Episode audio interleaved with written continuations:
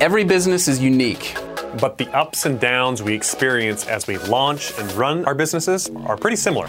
We're Harmon Brothers, the team behind Pooping Unicorns and other weird but successful video ads you've probably seen.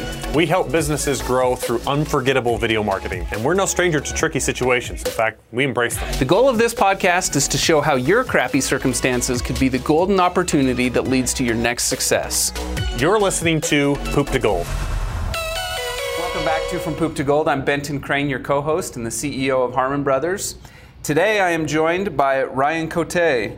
Welcome to the show, Ryan. Hey, happy to be here. Thanks for having me. Well, we're excited to have you on the show, Ryan.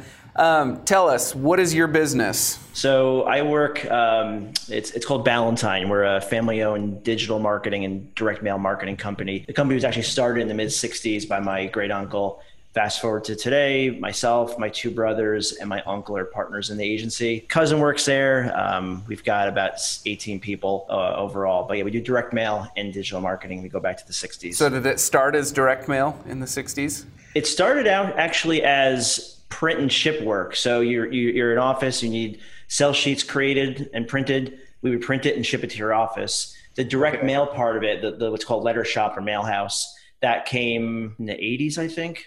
I might be messing that up, but it was print and ship, direct mail, creative, and then digital is the latest. The digital is really like a startup within the direct, the bigger established business. It's only like five years old. Right. So you guys have been reinventing yourselves in the in the last five years on the digital side. Yeah, we still do a ton of direct mail, so that is still a major part of our business.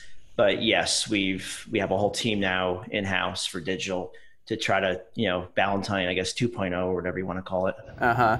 One of uh, one of my friends and and one of our clients, Russell Brunson of uh, ClickFunnels. He's kind of you know one of the OGs of direct response marketing online, and he learned everything that he knows, uh, kind of back in the you know in the direct mail world. I was talking to him the other day, and he told me that direct mail is having a uh, kind of a renaissance where people are finally embracing digital to the point where they're kind of leaving direct mail and it's creating some amazing opportunities and and really affordable reach in direct mail.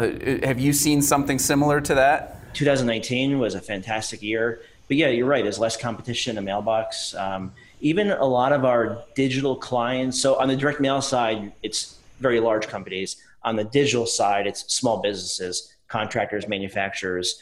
That's the way we've set things up and even on the small business side, we're getting more and more requests to do postcards. You know, they want to, they're, they're doing everything digitally and they want that additional touch point, get in the mail. There's less mail to compete with. And so we're even seeing it on the small business side, you know, hey, can you quote us on a postcard or what have you? So yeah, I would agree with what Russell is saying. Yeah, that, it, to, to that point of, you know, the postcards and stuff, he explained that way back in the day, direct mail used to be kind of a top of funnel strategy but now he uses digital as his top of funnel and then he uses direct mail further down in the funnel where it's like aimed at the high value leads um, and he's found it to be really effective in, in that regard. Yeah you're getting your your marketing message physically in their hands there's less mm-hmm. competition versus like the inbox, like we mentioned. Um, you can even get creative. Like we've done some, they're called like video mailers. So they're still technically direct mail because you're mailing them out, but they're like a, I don't know, I can't remember the exact size. It's not big. It's like six by nine inches, the, the, the piece, the folder. And you open it up and there's a video that starts playing right away. It's like a two inch by three inch screen and the video starts playing right away. And so that's technically direct mail, like lumpy mail, whatever you want to call it. But we've had some clients use that pretty successfully. Um, we work with a major insurance company and they were they were sponsoring um, a major golf tournament and so they got this they wanted to make everyone aware that they were sponsoring it so they used mm-hmm. this to reach out to some of their customers just to announce it in a big way I think they did like uh-huh. 200. It wasn't like a big campaign, but you know, it's it's an expensive product. Yeah. So when when you're aimed at your really high value leads, then it can make sense to you know put some money behind something like that. How how uh, how customizable do, can those get? Is that the type of thing that you can uh, you know, customize the video message to the very lead that's receiving it, or is it more, you know, the whole group of 200 leads will receive the same video? The latter, yeah, they would get the same. They got the same, uh, the same video. That, that is a good idea, though. We should look into that. Very, uh, very cool. So let's talk a little bit about the family nature of your business. So this is Harmon Brothers. There are actually six Harmon Brothers, and four of them are partners here at at, at the agency. Um, in addition to that, um, we have there's another big family, the Vance family, who we have several Vance siblings um, who either work here currently or or have worked here at, at various times. And so we've seen a lot of the family dynamics of you know what, what family business is like. Talk to us about what are the pros and cons that you've seen. Yeah, so I've I've been in the business for 17 years now. Um, I had jobs outside of college before the business, but yeah, we've had like my, my dad retired a couple a couple of years ago. Like I said, my uncle, my two brothers, my cousin. Um, we've had some cotes in between that don't work with us anymore. Um, pros and cons, uh, you know, it, it, fortunately it's worked. It's worked out. I know there's a lot of disasters, disaster stories with family businesses. Um, it's worked out fairly well for us because I think for several reasons. Communication, we don't have, none of us have egos. Um, we're all pretty respectful to each other. Not that we don't disagree, but there's never been any like screaming matches. Um, mm-hmm. And we all have our set roles and set strengths and weak strengths and weaknesses, and we play to that. Like my brother Scott, finance and operations. You know, I'm more sales, as is my uncle, but we we focus on different sales, you know, different um, different verticals to sell. And then my brother Matt is also sales, but also heavy into production. So we all have our different skills and strengths, and we and we kind of just stay in our lane.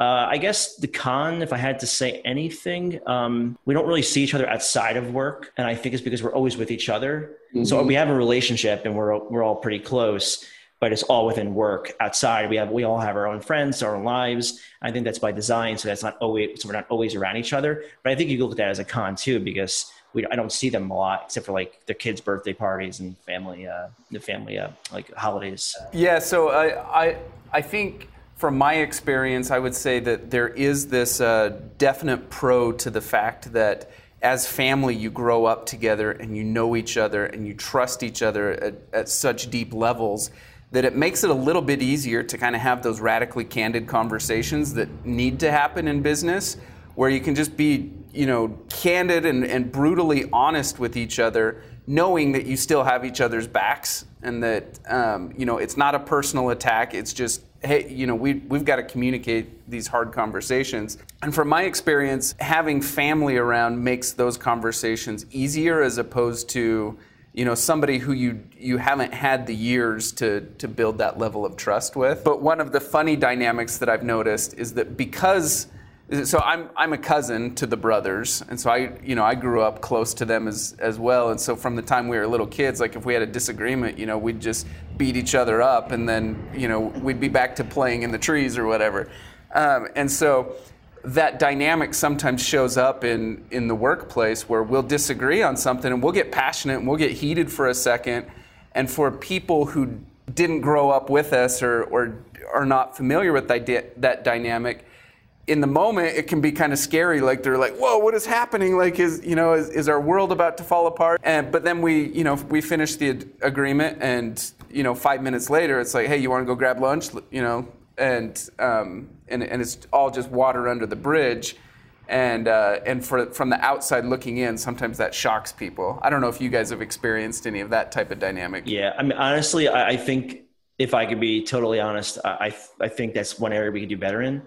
Um, I think we could have more candid conversations, and we're, we, we've had we've had conversations about, about being more candid, about having more candid conversations, but um, I think that's one area that we could. Uh, we don't always agree, but it's always very civil, and maybe that's not a bad thing. I don't know, but uh, I think we could definitely have benefit from more candid conversations, and we're trying to get to there. Got it. Well, whatever style you guys use, it's obviously worked. You've had a business since the mid 1960s, and you're uh, and you're still going. So, so so keep it up. Okay, so talk to us a little bit about your personal why and your business's why. What is it that makes you excited to get up on Monday morning when the rest of corporate America is like they're in line at Starbucks because they got to get caffeinated before they can, you know, before they can uh, Im- uh, handle what's coming? Yeah, I love that question. Um, I'm a big personal development nut.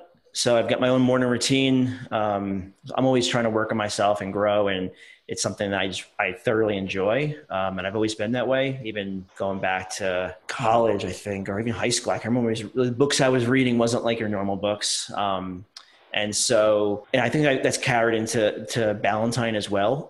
like I'm always trying to help the team with personal development. So that's part of my why, trying to help them. Obviously, um, helping clients, you know, the types of clients we work with on the digital side. You know, there's no marketing person. We're we're either dealing with one marketing person or we are the marketing team. We're de- we're, we're we're talking with the owner, and so we become like a big part of their business. And so when they win, when they have success, and they they're all excited leave us a good review. It just it just feels good to help them. I, I think I also like the the job too because every day is a little bit different. Um, you know, no no two days are really the same. Interviews, sales calls, speaking to clients, emails, creating things, and so I like that aspect of it. Like we're all very entrepreneurial, so we like to create, and so.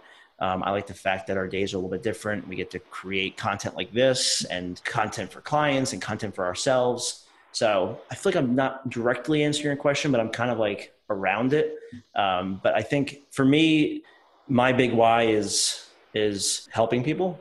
I know it sounds mm-hmm. you know cliche, but and working on myself to help people even more. And so that's that's what gets me going. Every day, I literally start with a one hour routine that I follow from meditation to journaling to exercise to reading and so forth. Love it. Yeah, that, that morning routine is so critical. Your yours sounds similar to mine, and I know that when I uh, uh, when I've had times where I get relaxed and kind of fall away from my morning routine, my life kind of pretty quickly spirals into chaos. And it's only through that morning routine that I kind of keep myself in balance and uh, and you know stay focused on the various areas of my life that are important to me. Hundred percent agree. Hundred percent agree with that. I have same experience. I'm sure you've had a journey to get to where you're at today. What was your poop moment? What was that? What was that really dark moment that uh, that that things got bleak there for a while? Yeah, um, definitely. Actually, it's funny because the morning morning routine question they're kind of connected. Uh, it's kind of why I started the morning routine. So, okay, so 2000, go back to 2017.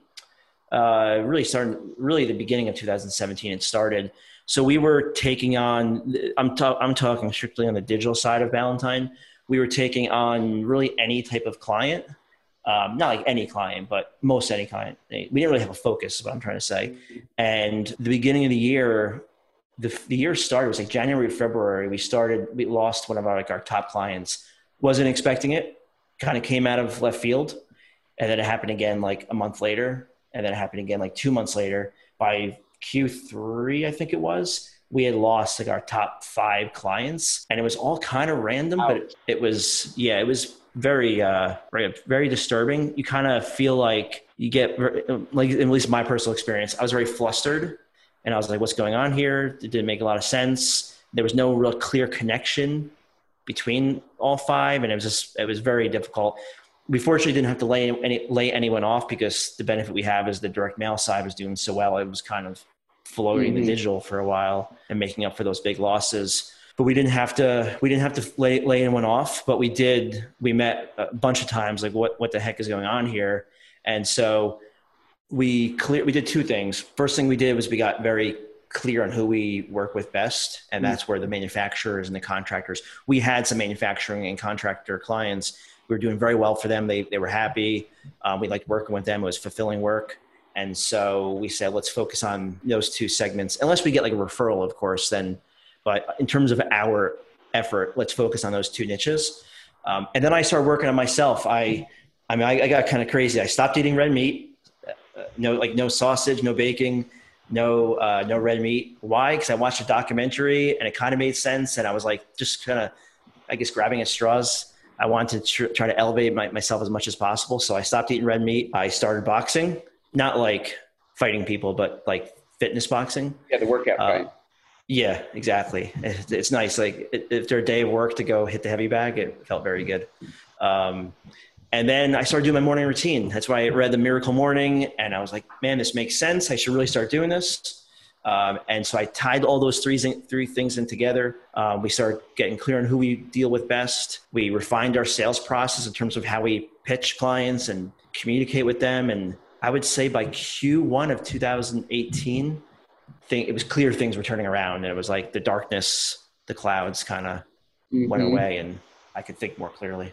Oh man, I, I love that story and I relate to it on, on so many levels. In our evolution, we started out with this business model where we thought, hey, we're going to align our clients with us by saying, hey, we're going to build you an ad campaign for as little money as possible, but then we're going to charge a percentage of ad spend on the back end so that if the campaign is successful, then we get rewarded. And if it's not successful, then um, you know, just kind of the costs are covered, so to speak. And initially, our clients loved, loved, loved that concept. They're like, "Oh yeah, that's perfect. You know, you win, we win.